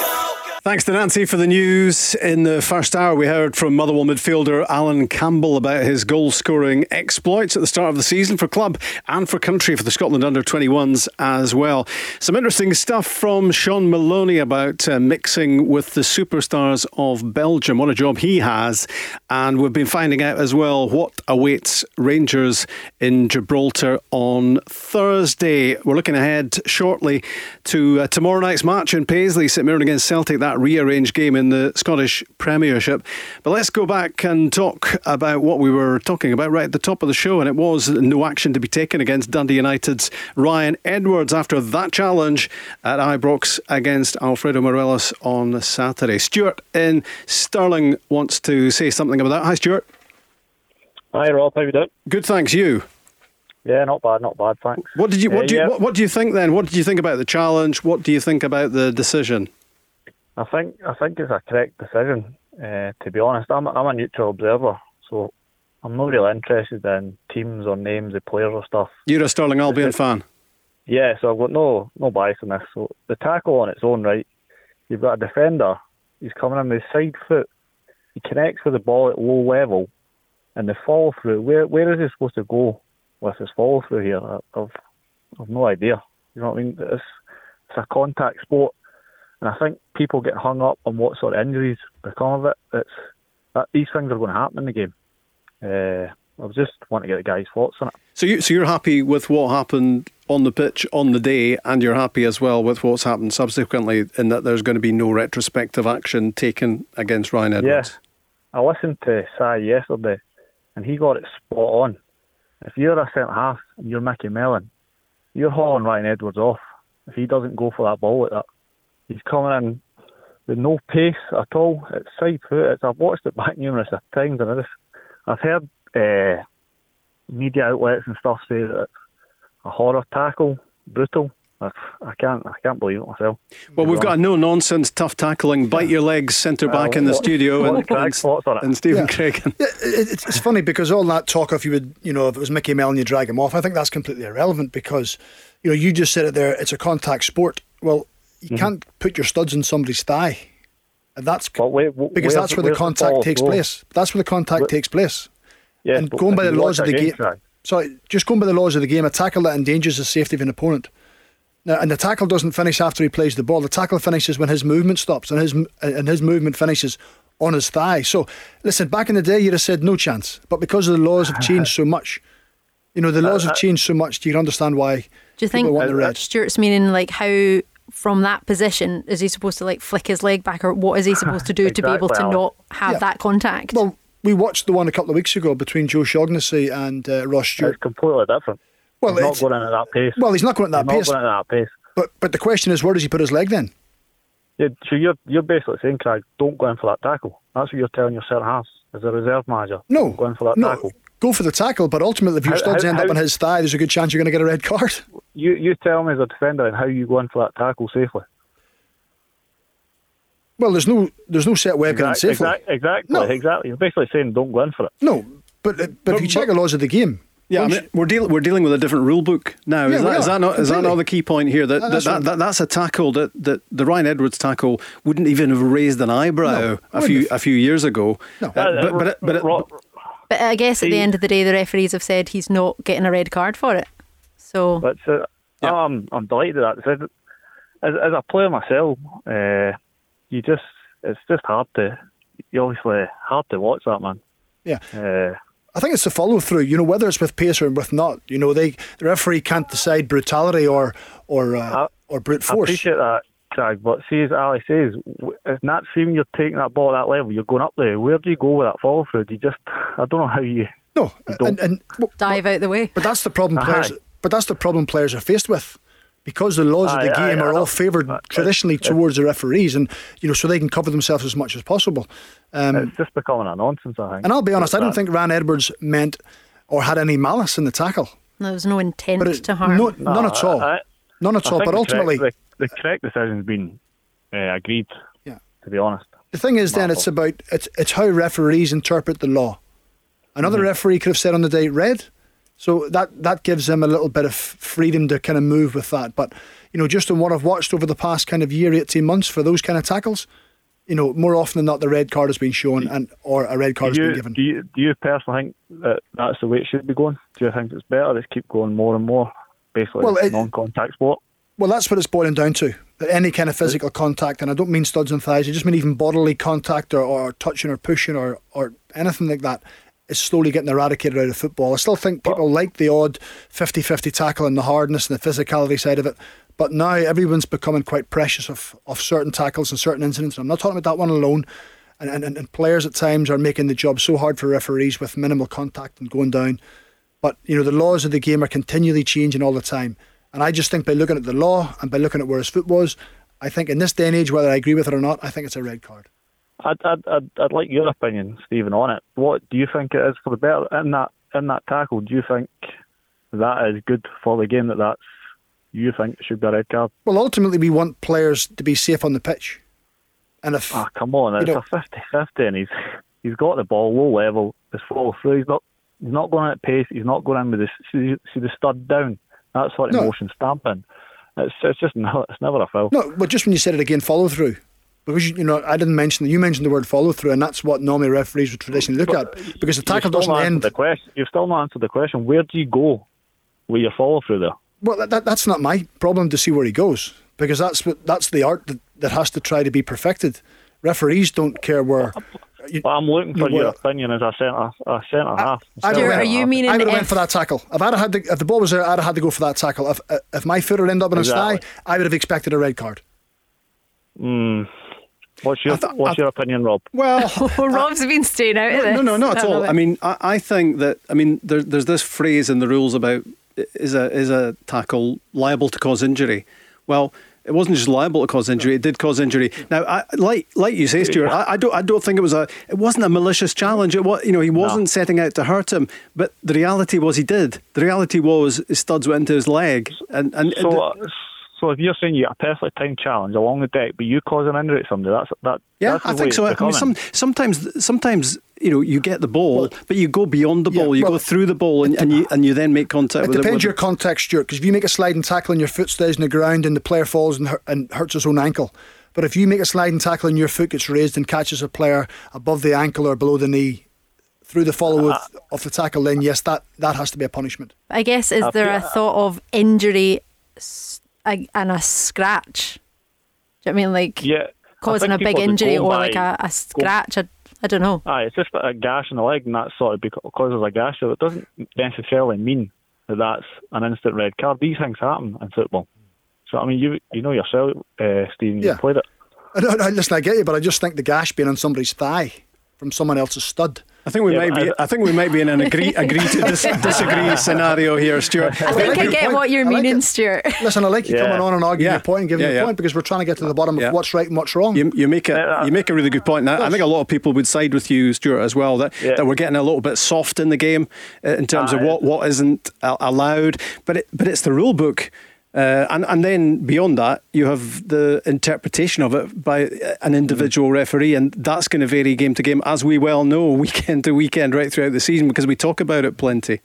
But listen, Stuart, Stuart, thanks, thanks. Thank we, you. we, could- we could keep on going. it, guys. We could keep on going till Cheers, seven, but we're not going to. good, good to good to hear from you, Stuart. Thanks very much indeed. guys. That See you tackle by Edwards on Morelos. No further action to be taken. Uh, you can do what Stuart's done and get in touch. Give us a call 0808 17 17 700 or you can drop us a text 87474. Put go at the start of your message or just easily jump on the socials. All of them are the same at Go Football Show. Scott is a Hearts fan in Edinburgh. Hi, Scott. Hi there, Rob. How you doing? Very well. How's you? Yeah, not too bad, thanks. What would you like to say? Yeah, uh, I just wanted to come on this evening uh, just to sort of make a little bit of a point regarding the handling of the loan crisis with St Mirren from last week. Uh, so, as you all know, they had to loan in Bobby Zlamal from Hearts, uh, very much last minute due to their free keepers not being available. From a Hearts point of view, this lack of common sense being shown by the authorities seems to have had another impact on the club. So, due to Anne Budge spending the whole summer sort of advocating that we had a moral compass when the rest of the organisation didn't, meant that she kind of almost, I feel, has been sort of backed into a corner and had to pretty much allow Zlamal to go to St Mirren, kind of to show to save face. And I kind of feel like, again, due to the lack of leadership amongst the SPFL and SFA, we're having to sort of carry the can as a club, and it's led to quite a lot of sort of dissatisfaction amongst many ranks of the support uh, due to the fact that we have allowed one of our rivals from last season to sort of take on one of our players uh, in need. And I just wondered how the how the panel sort of felt about that, if they had any opinions. Stephen? Well, do you know for a fact that, that, that Hearts were forced, you know, that's the kind of language you're saying, forced to put Bobby Zlamal out on loan? Because surely at any stage, Anne Budge could have said, do you know what? No, we're not doing it. Or Robbie Neilson could have said, do you know what? I'm not doing it. So is that kind of. Apolo- yeah, common- apologies for how I put that across. No, that's there, okay, Stephen. it's okay. I think it was more in terms of how she felt morally. She, because of her actions and because of her statement throughout the summer, she was probably obliged to do it so that she could sort of like, you know, show the actions on, on the back of her words from the summer, so to speak. Uh, I'm not I'm not suggesting anyone has the power to, to rule that Hearts had to make that decision. I think it was just more a case of she felt that she had to do that, and it was purely off the back of the lack of common sense being shown that by the authorities, because really the game shouldn't have went ahead. Mm. Do you know, it's funny you say that, Scott, um, because Jim Goodwin was saying earlier today in the press conference that there should have been things put in place to prevent such um, occasions as what happened at the weekend, so that if anyone in a speciality position like the goalkeepers were unable to play for any of the teams, a precedent would have been set because it's hard to set it now after now it's happened. Yeah. So Scott, that would probably tell you just on the back of what Ali said, you'll not be surprised that the uh, the footballing authorities didn't have that put in place. And after the summer you've had at Hearts, you'll you know nothing will surprise you about the leadership of Scottish football. I'd imagine. Yeah, yeah, definitely, and and it's just one of those situations. You know, the club spent the last two or three months trying to get the fans sort of on side. Uh, due to many fans' feelings about how they handled the Craig Levein situation and then the Daniel Stendel appointment. And now it's kind of almost having to press the reset button. There's a lot of fans unhappy with the club making the decision to support St Mirren. And I kind of felt like it was a no-win situation for Anne Budge. If she'd said no, if the club had said no to St Mirren's request, then naturally that wouldn't have looked good from the outside looking in. But because they have adhered to the request, it now doesn't look good in the eyes of a lot of the fans who have just spent money on season tickets. And let's be honest, probably aren't too sure if a season's really going to go ahead and pan out. Yeah. In a more general sense, Scott, are you supportive of Anne Budge in terms of what she's done, how she's led the club through the summer? Uh, she's quite an interesting figure. I, I, do I admire her sort of willingness to, to not sort of just uh, toe the party line, uh, but I do think that she does struggle to gauge her own support at times, and I felt like that was a big downfall again going back to the Craig Levein situation. But you know, no one can too, accuse too, her was of. She too, was she too loyal? I, I, I don't know. I, I, don't know if it's that or just a bit of stubbornness. Uh, it's, it's it's a hard one to gauge, but again, I feel like she's now having to press the reset button. It's almost as if the last five or six years haven't happened, and it's going to take quite a lot of hard work now to probably win back some of the fans over. What do you think she could do to win you back? Uh, I mean, me personally, I just want to get back to just playing football. Uh, all the politics stuff that's happened in the last two or three months, I'm not really over fussed about, but you can see the impact it's having on a lot of fans. Uh, that might decrease once the football starts again, but but just now, I think it's it's going to take a lot. Uh, ultimately, it's probably more down to Robbie Neilson now how fans are going to look at Anne Budge because if we get results on the park, people will probably stop analysing what she's doing as much. Is the decision to relegate Hearts now history in your head, Scott? Is it all about bouncing straight back? Uh, you can't do anything about it now, so is, is that wiped out of the memory banks meantime? Yeah, I think that was that. That should always have been the case. To be perfectly honest, I think the way that Hearts reacted to it was how every club would have handled it. But then on the flip side, the way that every club went into self-preservation mode would have been the same way Hearts would have done if they'd been in a similar situation. It should really have just been put to bed months ago. And I think now, like there's still talks of boycotts and other things, but I think ultimately the fans just need to concentrate on supporting whichever 11 players are wearing maroon uh, in their first league game. Scottish football hasn't done itself too many favours, has it, Craigs, uh, no, over the last few months? It hasn't, no. Uh, and it's it's put. I mean, Scott's saying there about clubs going into self-preservation. That's the only thing clubs were ever going to do because mm. ultimately, people who were safe in the top flight were wanting to make sure they kept their little gold pot. They wanted to make sure they were a top flight club, um, and it was hard to try and get clubs to think if you were in Hearts' position, what would you do? How would you feel? You know, and they would all felt the exact same way as Hearts. So Hearts done everything they possibly could. Um, ultimately, you know, they didn't win enough games in that shortened season. Could they have turned it around in the next, what, six, seven, eight games? Who knows? And it'll always be a little black mark over that kind of scenario. Could they have done it? So, um, I mean, if Anne Budge has went above and beyond and allowed Bobby's Zlamal to go to St Mirren, I think her stock rises for me. Just the fact that she's been able to say, well, do you know what? Bygones be bygones. My club needs to progress. We can't keep holding grudges the rest of our life and we'll move things on. Not all Hearts fans will see it that way, ultimately. But you're right. You know, I think there was a lot of went on in Scottish football over that lockdown that, that people won't forget and people will always look at and people will always point the finger and I think it's fully justified. What do you make, Scott, of uh, Dundee's signing of Charlie Adam? That's been confirmed today as a two-year deal. It's some some signing for them, and uh, I take it you would see Dundee as your as your big rivals in terms of promotion.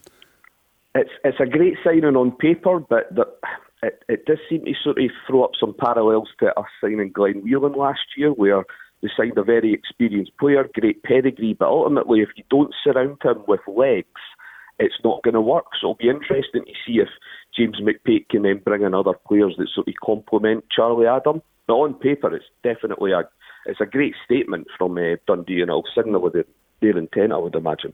Thanks for calling, Scott. Good to hear from you.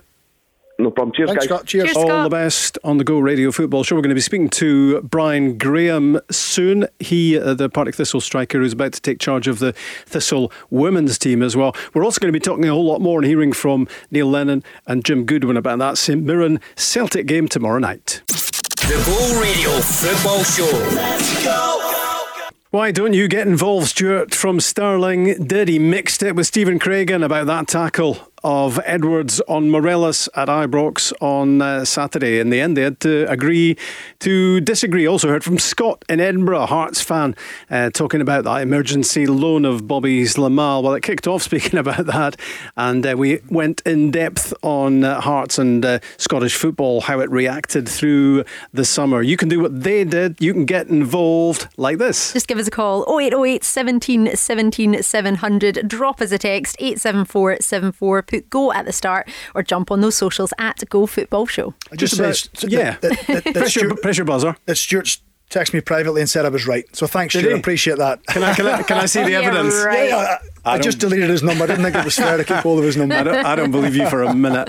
Not Uh, we're into the final half hour. Uh, some great chat already on the show with Allan Campbell early on, the Motherwell midfielder, with Shaun Maloney talking uh, the superstars of Belgium, with uh, Lee Casciaro of Lincoln Red Imps uh, telling us what Rangers can expect in Gibraltar on Thursday. Next up, let's talk to a man who's going to be a very busy man in the next few weeks and months, maybe is already. Uh, Brian Graham of Partick Thistle. Hi, Brian. Hi, how you doing? How many jobs have you got? Just the two at the moment. just just the two. Partick Thistle striker and uh, announced today that you're going to be uh, running the Thistle women's team. yeah, I've got training tonight with the girls, so that'll kick off about half past seven. So I'm looking forward to it. Is that your first session with that? But I've been to I've been to three sessions, but I've just been watching. But tonight will be the first session taking them, so it's I'm looking forward to it. Me and Ross Docherty will, will be there tonight. How did that come around, Brian?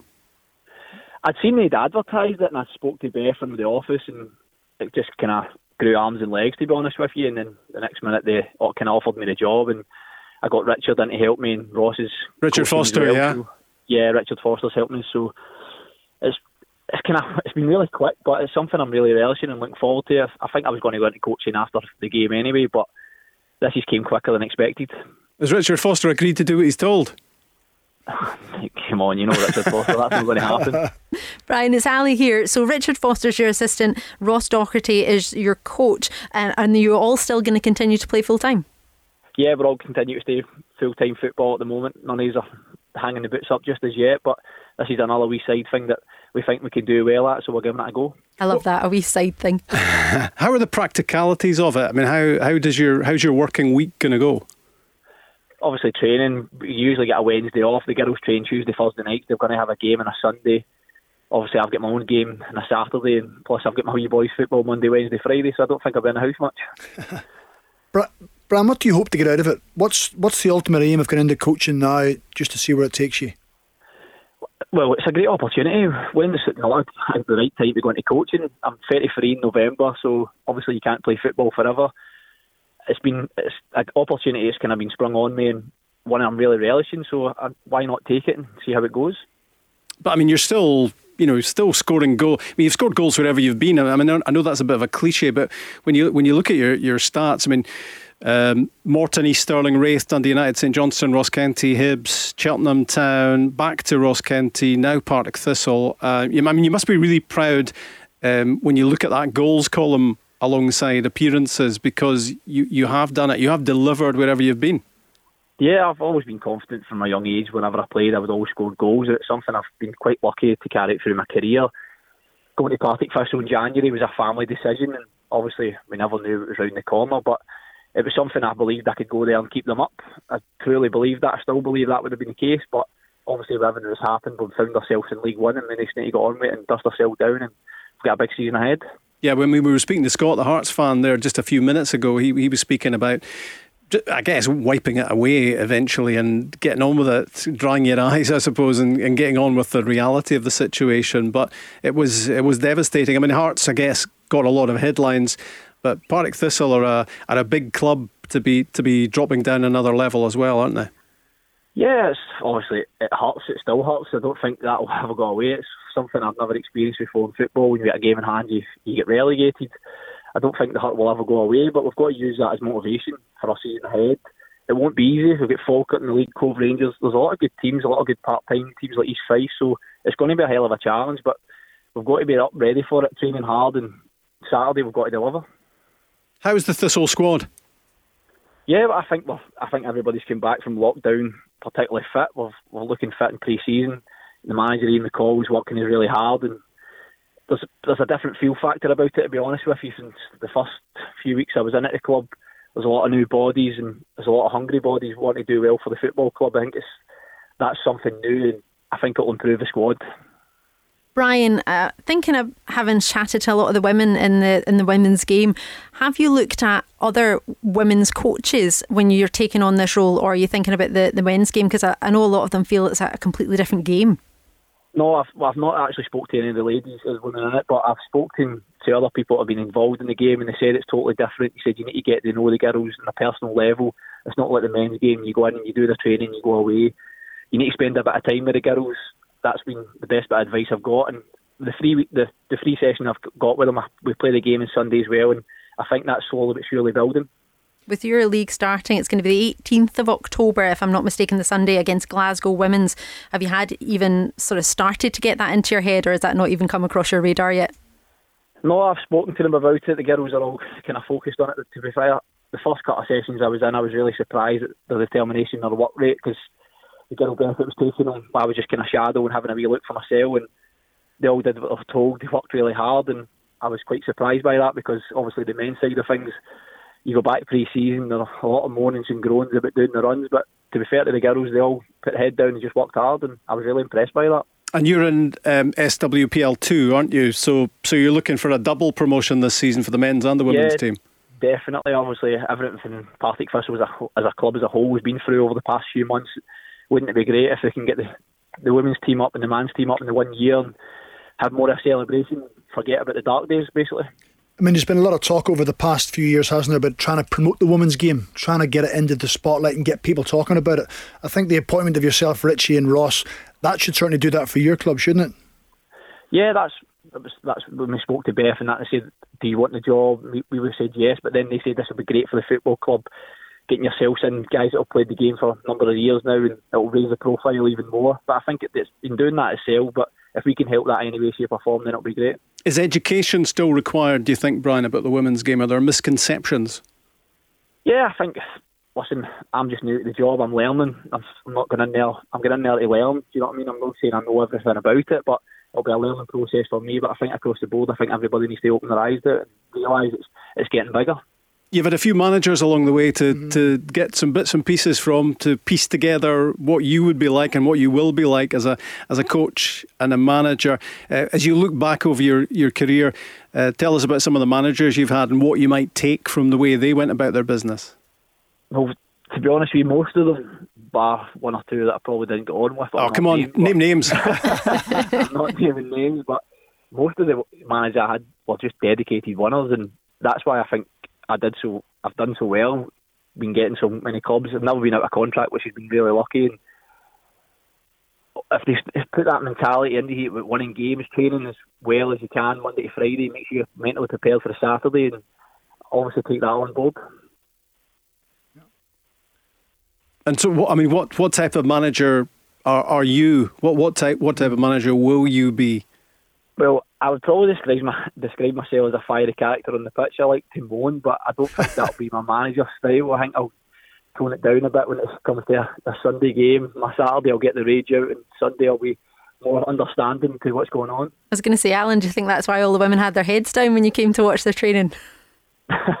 Possibly. I suppose then you've got to look at the other way, Brian. That you know this, uh, the men's team are, are full time. That's their employment. The women, as much as they're enjoying the football, it's uh, it's still probably part of a hobby for them, isn't it, as well? So you know, it's going to have to be enjoyable. It's going to have to be enthusiastic. It's all probably about encouragement and trying to progress them. Yeah, well, I've got girls travelling from Edinburgh and stuff like that, so they're doing it because they want to do it. So there's no, they're not coming because we're telling them to come. They want to come. They enjoy coming. So that's obviously a, a good factor of the club. And Jackie Lowe's got high high standards, and she wants to see the, the team progress. And hopefully, in the next five years, you never know, the official team could be full time. Is there a danger that it drains your energy? Is that I mean, was that a concern agreeing to the two roles, Brian? That that you know because of what you will be pouring in to your new role, that that might take away from from what you do day to day, week to week as a as a Partick Thistle player.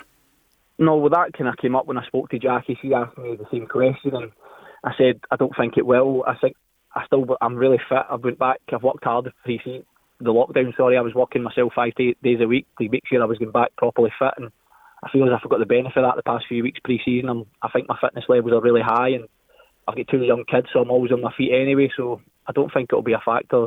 I think I'll still be really focused when it comes to Saturday at three o'clock to play for the man's team. Brian, good to hear from you. Uh, thanks for joining us on the show. No and problem. Good, good luck with your two Good luck. jobs, and Cheers, let, let us know if you let us know if you manage to add a third job as well, because you're gonna have a bit, you're gonna have a bit of spare time. I aren't you? reckon it'll be kiddies coach. Yeah, well, you've got your kids to deal with as well, haven't you? But uh, Yeah, all the best, to you, all the best to you, Brian. Great, thanks for having me on. Thank you. Cheers, That's Brian. uh, Brian Graham of Partick Thistle, and now the uh, manager of the Partick Thistle women's team as well. I haven't had a chance so far, Stephen, to ask you about that uh, Charlie Adam uh, signing for for Dundee, the former Rangers player. Fantastic career south of the border as well. I mean, Scott, the Hearts fan who we heard from earlier on, he was sort of saying, well. You know, will he have the legs? Will they be able to surround him with the right sort of players that allow Charlie Adam to do what he Yeah. does best? Well, I think the key to it all, you know, I imagine speaking to Charlie over the summer that, that Dundee have been wanting to see what his appetite was all about. You know, not coming back to Dundee to sign a two year deal because it's his boyhood club, just to kind of put his feet up, Rob, and switch off. So, you know, if he's got a real appetite for the game, then I can imagine he'll be an asset. You know, set plays in particular, you know, whether it's corner kicks, even free kick edge of the box, he's always had a you know, magic left foot. So um, I think having Graham Dorans in there as well, you know, it, it certainly, you know, they're aging, shall we say, but certainly handling the ball and moving the ball and, you know, being that example for young players. You know, James will probably have you know, quite a lot of younger players in the squad. Young Finn Robertson, for example, who who plays midfield. You know, what two great midfield players to look up to, and Charlie Adam and and uh, Graham Doran. So, listen, you know, Charlie's always spoke passionately about Dundee. Now he gets a chance to go and replicate, you know, what he would like to have done when he was a kid, which was play for Dundee. But, you know, I think Scott was right, was it said that, you know, you have to go and deliver. You've got to go and show people you're really still up for the uh, for the challenge. So I think if, if uh, Charlie could get them promoted, then I think he would look at upon a job done. Still time to get involved on the Go Radio football show. How do we get in touch, Ali? Yeah, give us a call. Sorry, I was just looking at all the ex St Mirren players that are at Dundee United and thinking Jakubi, uh, sorry, Dundee and Jakubiak, who's just yeah. gone. He might Mullen. be, yeah, Danny might be quite interesting. Um, sorry, oh wait, oh Any- wait, any 17, 17, 700. Or see, that's what I would talk about if I was calling. Or you could drop us a text eight seven four seven four. Put go at the start of your message, or alternatively, just jump on those socials at Go Football Show. We're going to hear from Neil Lennon shortly about that game uh, tomorrow night. But let's hear first uh, from Jim Goodwin and uh, St Mirren Celtic, of course, in Paisley um, tomorrow night. But uh, lots of people still talking about that St Mirren Hibs match at the weekend. Could it have been postponed? I can understand from the SPFL's point of view that they don't want to be cancelling games every single week, but I think there needs to be, well, should have been prior to Saturday, uh, a rule in place that, you know, if this kind of thing happened to the goalkeeping department, then there has to be special dispensation as far as I'm concerned. You know, if it was the shoe had been on the other foot uh, and Hibs were in a similar situation, I would have been very understanding of it and I would have had no problem whatsoever with postponing the game. And as we were saying earlier in the show, uh, someone somewhere is probably frantically scribbling a new rule to slot into the rule book, uh, even now, about uh, situations like this where a whole chunk of a team is missing. Should it have been postponed, Craigs? Well, I think certainly from the goalkeeping perspective, I think the UEFA rule says that as long as there's 13 players fit to start or fit and available for selection, the association itself can determine whether the game goes ahead or not. Anything less than that, then uh, a team can be at a severe disadvantage. So then the game can be called off. What about left backs or holding midfielders? Well, but you see, that's the problem because someone else can fill in that position. Hmm. You know, if you're a right back, you can play left back. If you're a centre half, you can yeah, play but if we full can, back. you know, but if you lose, say, your your two or three holding midfielders Aye, in, the, in the squad, would you have gone in as a goalie? Well, what I'm saying is, I think the managers would accept that a little bit more, Rob, than it would be a goalkeeper because it's such a specialised position. You know, I, I certainly know outfield players have went and goal before. I remember Ryan Stevenson doing it one night for Raith Rovers down at Ayr United, I think it was. And I think it becomes a laughing stock if you have an outfield player in goal. So if all three goalkeepers are at risk and they're moved on, you know, the pressure put on Jim over Friday and Friday night trying to get a goalkeeper in, frantically making phone calls. So would have upset his preparation? Yes, it would have done, no doubt about it. So I think, you know, that's something that should have been looked at, quite clearly wasn't. Um, but then ultimately, the game, when you look at the game, Jim will be disappointed how his team played, how they defended the three goals. He won't get away from that fact. That probably played into the, uh, you know, his disappointment a little bit more. The goalkeeper thing was still probably annoying him. His team didn't play as well as what they can do. He didn't defend well enough, didn't match runs. You know, probably a little bit unfortunate, didn't get a penalty. I think the third goal could have been chalked off as well. So all that put together made him very emotional after the game. He's probably talking about it now in a cool, calm manner, and he's thought that rule needs to be looked at. And I think he's absolutely spot on. At least Bobby's Zlamal will have a bit more preparation for tomorrow night than he did ahead of the Saturday game today in training, it was great to be able to, um, you know, just give Bobby a better idea of how we want to play and, and, what we expect of him. You know, we had to give him a lot of information 90 minutes before the game on Saturday, and as you can imagine, um, you know, the big man, it was all a real rush for him. Yeah, it was all a bit of a strange scenario for him, no doubt, as well. But as I said, we're, we're grateful that we've got someone of his experience available to us. Apologies for the quality. That's Jim on the, the Zoom. Um, so it's going to be tough for Bobby's Zlamal tomorrow, tough for his team as well against the champions obviously we're massive underdogs. That pressure is always on Celtic and Rangers, you know, and even more so now with Celtic, there's even more pressure on them because you know the, the, fans aren't satisfied with the nine in a row. You know, they want ten in a row, and they expect their team to come to Paisley tomorrow night and to roll us over. And, just, we've got to use that to our advantage. And just before we go to the break, uh, here's Jim on, on VAR and touching on something that Stephen was talking about just a couple of minutes ago. VAR would have awarded us a penalty. VAR would have chalked off Hibs' third goal. And I think all of our referees in this country need some help and support. And if we've got a facility like that available to us, then we should be looking at trying to bring it into our game. But with clubs, Craig's losing money mm. hand over fist, that ain't happening. Well, that's that's the hard bit. Uh, you know, somewhere along the line, clubs will have to invest in it as well. Uh, you know, listen, we watch what goes on down in the Premier League in England, and some of the stuff is absolutely shambolic. And I've said in the past, if it's going to be how they do it down there, we don't want it up here. Although Jim's still feeling a little bit hurt by what happened at the weekend, the game could have turned. He could have had a penalty kick. The third goal wouldn't have stood. So many things in that. So um, it's judged on game by game basis. But on the bigger term, as I say, if it's done as it's done in England, I'd rather we didn't have it. One piece of good news for St Mirren is that Leigh Griffiths is not involved for Celtic tomorrow night. What is happening with the Celtic and Scotland striker? We're going to ask Neil Lennon after this. The Go Radio Football Show. Let's go. We've had some great callers tonight. Still time to get involved on the Go Radio Football Show 0808 17 17 700 874 74 on the texts at Go Football Show. Looking ahead, we have been tonight to that Lincoln Red Imps against Rangers Europa League game on Thursday at 4, uh, followed by Motherwell in action in Northern Ireland against Coleraine and Aberdeen uh, in Norway to face Viking. Let's wish all three all the best in uh, European action. This week before that, of of course, it's that game we've been speaking about in Paisley. Uh, tomorrow night's a 7.45 kick-off, the rearranged meeting of St Mirren and Celtic. Uh, before we heard about the Go Radio Breakfast Show, uh, we were hearing from Jim Goodwin on a variety of topics. Uh, Saints going to have it tough against Celtic uh, tomorrow night. So let's hear from Neil Lennon now. And uh, what's happened to the missing man, Leigh Griffiths? When will he be back in the Celtic team? He's fit, yeah, but uh, he's not in the squad. He's not. He's not trained or played enough football to be ready yet. You know, it's just lack of training and lack of game time that's you know stopping him from being in the squad at the minute. In terms of calf strain, looks like he's over the worst of that now. Does Neil Lennon sound a bit exasperated there? Well, probably because he gets asked the same questions continually, you know, and he continually gives the same answers back out again. I mean, I, I would imagine if if Leigh Griffiths was fit, Neil Lennon would announce that he was fit. But for people asking the same repetitive questions all the time, it must kind of grind you down a little bit. It must be you know, become a little bit boring. And the only thing, uh, I suppose, the other thing you can compare it to is uh, across the city, Steven Gerrard at every press conference, there's a question about Alfredo Morelos. Mm. Is he fit? Is he not fit? Is he leaving? Is he staying? Is he going to start? Is he not going to start? Is he in your squad? And it seems to be the same for Neil Lennon. How's Leigh Griffiths? How's Leigh Griffiths? And yeah, but could there not be exasperation that Leigh Griffiths ain't ready, and by the sounds of that, ain't going to be ready anytime soon? No, it doesn't. But you know what will please Neil Lennon is the fact that his other strikers are all firing and scoring goals. They're all fully fit. Edouard's back in the side again. I think they looked a different side on Saturday. Certainly, second half with Edouard in the team, he makes them tick. He makes them play. So it's up to Leigh Griffiths to get himself fit first and foremost, get himself in the right shape physically to go and push for Neil Lennon's side. So is he exasperated? He's probably frustrated because he knows a player of, of Leigh Griffiths' quality, fully fit, will score goals and guarantee goals. So not having that option available, of course, will be frustrating.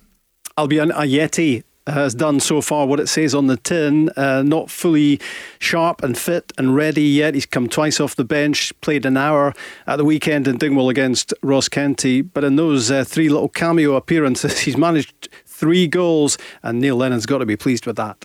I'm delighted what he's brought to the team and the dressing room. Whether he plays with Odsonne or he plays with Klimala or he plays with Griffiths, you know we've got a goal scorer and a, a very good centre forward in the building. So I think there's a lot more to come from him, and I think once he is able to, you know, get his cardiovascular up to the, the level that we know he can, then, you know, we'll, we'll see more of him. Craigs, he looks a natural born mm. goal scorer to me. He does. It's funny. I was at the game on Saturday and I was thinking for long spells, he's not getting involved. He doesn't really. And I'd watched some of his clips beforehand and I thought he looked really physical and wanted the back end of the defenders. Listen, it's maybe slightly different I'm saying level of football, but you know maybe with teams sitting a bit deeper, there's not as much space for him to get you know kind of do his work. But certainly in and around the 18 yard box, he comes alive, um, which is probably very similar to Leigh Griffiths, isn't it? Anywhere mm. in that double six yard box you talk about, that's where the majority of goals are scored. I think over 80 percent of goals are scored. So I suppose Leigh Griffiths got the long range shooting as well. Well, yeah, you know he's got a little bit extra, but I think the fact that Edouard is is someone who doesn't just want to score goals, but is quite happy to supply and it's good for him to have a strike partner beside him. He'd be quite happy to roll balls across the box and have that instinctive striker in round there. So I think Ajeti certainly looks that type. There is more to come. I think physically he's got to get up to speed. Neil uh, spoke about it. I think he's got to use his body a little bit more. But anytime that ball bounces in and around, I mean, especially his goal on Saturday, it just bounced and you know one touch, mm. without even thinking, turned and put it in. So, it's instinctive, isn't it? Yeah, it is, and it's a good start for him. But that's all it is. He's got to try and make sure that if he's going to, you know, go with a front two, Neil Lennon, Ajeti has to make sure he's one of those, and by scoring goals continually, certainly puts him in the frame. What's good is they're different, aren't they? They're they're drastically different, Odsonne Edouard and, and, yeah. and Albian Ajeti, but that sometimes makes a partnership. Yeah. Sometimes people have their opinions of, of you know players where their best position is, especially Edouard. I think I like him coming off and linking up play, taking up little pockets of space. He's very clever. He sees space appearing. You know, he finds himself in space. He, he supplies things. He draws defenders towards him, creates space for others. Some people like him as the out and out number nine, like him playing on the last line of defence, running in behind. But I think his strength is coming off and linking up Celtic all over. That's why I think they looked a different side. He was the link all over the pitch. He was the man they were looking to feed the ball into. And having that strike partner allows him to go and do that. Whereas if Need plays just a front three and him being his alone number nine, if he comes off and drops in, sometimes they don't fill that gap that he leaves. So that's why I think the three-five-two suits his three central defenders, but also suits. Uh, you know his best player. I think the league's best player at this moment is Odsonne Edouard, and I think it suits him. So why not play to his strengths? If that turns out to be a great partnership, then that's ideal. That's exactly what Neil Lennon wants. But what's he got beyond that?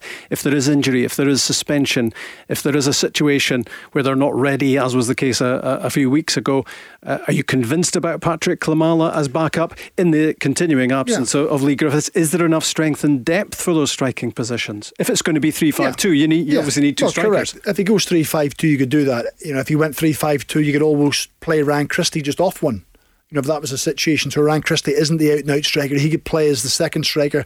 You could probably play more of a flatter midfield, Callum McGregor, Scott Brown, David Turnbull, for example, or Soro could play, so your, uh, your midfield three's flat. Uh, Ryan Christie can then come off, off the number one striker. So I think it gives him options. You know, that's that's what Neil Lennon wanted. The fact that he can play with a front two, he can play with a front one. But listen, Klimala's still got a lot to prove. You know, the fact that he came so young with that transfer fee everyone's looking to think, you know, he should be hitting the ground running. He should be the finished uh, article. He's 21 years of age. You know, he's coming on, he's scoring goals, he's slowly building his confidence. You know, how many Celtic strikers in the past have come in and they've struggled to score goals, even coming off the bench? They haven't really made an impact. But he's coming off and scoring. He's just always reminding, chipping away, Rob. So I think he will get better as time goes on. But somewhere along the line, you're right. Neil Lennon's going to have to put him in and give him a little run of games just to see how he can adapt and see how far he can get and how quickly he can get there. A line has been drawn under the name of Boli Bolingoli. His move to Turkey uh, has been uh, completed, so that is now history as far as Celtic are concerned. But what it means is that, that Greg Taylor uh, is the only left back in the building. What does Neil Lennon make of that? Well, yeah, I mean, it's it means there's a, a vacancy there now that needs to be filled. So yeah, we are looking in in that position. You know, if it's the right fit for the club and the the team and the squad and it's within the financial uh, budget, then you know we will look to do that. in terms of names, you know, I can't give you any at the minute, obviously. We spoke about this last night on the show with Si Ferry and Barry Ferguson, uh, and as Si certainly voiced the opinion, um, he said to me, "Why do Celtic need a left back if they're playing three five two? You know, mm. the, the, it's it's a left wing back. It's a yeah, left wing back you're talking about. You have to be flexible. You know, so, so they do need one. They well, do need somebody in. Well, well, they need competition for places, absolutely. And I think on Saturday it showed that in domestic football they can play two wingers in those wing back areas because they will expect to have much more of the ball. They will expect to be in the front foot. James Forrest one side. I've got to say I thought Frimpong was was terrific on um, on Saturday. Just his energy continually bounding up and down that right hand. Uh, that right hand side. I thought it was excellent. So, do they need another one? Yes, they do, because if they want to go to a back four and suddenly Greg Taylor gets an injury, then you're looking for someone to fill that void. And currently in the playing staff, there isn't that, Rob. So, um, I think being able to play a four, being able to play a three, I would imagine away from home in European games, Neil would have to be more reserved with his team selection as opposed to going with two wingers effectively in wing back areas. He may have to go one more full back and and then have another kind of winger on the other side just to give better balance to it. So you know, you look around, I actually thought they were a little bit light and wide players. You know, Elyounoussi isn't an out and out wide player. He wants to drift in the pitch from that wide area. And James Forrest is the only fit wide player, out and out wide player at this moment in time. Mikey Johnston is still injured. I think his, I think I read somewhere today, Neil said his rehab's going well. So maybe that's why again they're changing to the three five two. They don't have the out and out pace in that wide area on both sides because Elyounoussi wants to come in. So I think you know that, that left back one is probably the final piece of the jigsaw. Once Neil gets a left back in, he look at his squad. I mean, he looked over his shoulder on on Saturday. He Pat Klimala at three million, David Turnbull at three, uh, uh, sorry, Klimala three and a half, David Turnbull three million. Elyounoussi moved for what sixteen million. Yeah. Ryan Christie's worth anything between eight and 10, 12 million, whatever you want. So suddenly, and, and Soro two, two and a half million pounds. So you've got forty to fifty million pounds worth of talent sitting behind you to bring on. So I think another left back would maybe just make him feel a wee bit more comfortable and think that his team's going the right direction. Celtic are looking to build up ahead of steam. They were ruthless in Dingwall in that 5 0 win on Saturday and looking to take another step forward tomorrow night in Paisley. And we've always found it pretty pretty tough to, to play there. It's a tight tight pitch, and uh, yeah, we, we got a positive result on, on Boxing Day last year. But I'm just looking for us to build on you know a very good win at the weekend, uh, better levels of performance from us. But we're excited about the games coming up now it's been difficult for Celtic to find momentum so far because of their interrupted start to the campaign. They're they're kind of making up for lost time. They're playing catch up in the league table. And Neil Lennon, great though, where they, though they were in Dingwall uh, at the weekend, he he wants them to continue making progression. Yeah, and I think you could see in the first half, particularly on Saturday, that you know the back three put together. It is going to take a few games just for them to work it out and get each other's positions. You know, the communication thing is big because Ross County could have had a few goals in the first half. You know, had a chance just after half time as well, Rob, just to make it 2 1. So there was certainly, you know, it wasn't a perfect performance by Celtic. Once they get the third goal and go 3 0, then they relax and they can oh, oh, open themselves up and, and play. But Neil Lennon looks at it. If they win tomorrow night and they win on Saturday, they go top of the table. Yeah. And Rangers don't play till Sunday. So that's the kind of small targets you set internally. Go and get the points on the board. Go and grind the results out. And I have to say, the back three looks so imposing from set plays.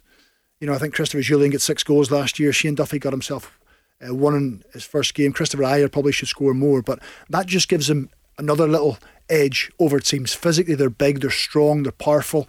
And if you get those three guys, if you put the ball in the right area, it's very difficult to stop. So, as much as they can play with the ball on the ground, if things are tight, things are compact, they can't break them down, it's just added another little layer to them. Talking of uh, Shane Duffy, his fellow Irishman, uh, Gary Breen, the former Coventry and uh, Birmingham defender, had a fairly controversial say. He had a pop at Scottish football during the week and he doubted the wisdom of uh, Shane Duffy coming to Scotland in terms of prolonging his international career. What did the Celtic gaffer think of that? Yeah, I mean, uh, that's just uh, someone who doesn't know the game up here. I could give you a list as long as your arm of players who have come up here today, gone on the better things or had a great career while they've been here. So I think Gary's comments are totally unnecessary, unfounded. There's no sort of substance to them whatsoever. I think this will be great for Shane's career. I think it'll be great for his profile. I think it'll make him a better player, and that means a better player for Ireland as well. And I think I could give you a list as long as my arm of, of people who've kind of pop at Scottish football yeah. out of a position of complete ignorance. It's easy. I think it's lazy comments, just you know a throwaway comment, thinking no one will notice it. But uh, you know, Scottish football, we're passionate about it up here, Rob. If you've something to say, something positive to say, say it. If you haven't, we don't want to listen. It's Mirren Celtic tomorrow night, and it's uh, Rangers Motherwell and Aberdeen in Europe on Thursday night. We've had another great show, starting with Allan Campbell, Shaun Maloney, Lee Casciaro speaking about what Rangers are facing in Gibraltar, and Brian Graham, who's got that twin pronged role now at uh, Partick Thistle. We're back tomorrow night between 5 and 7. Uh, from Rob and from Ali and from Stephen. Bye.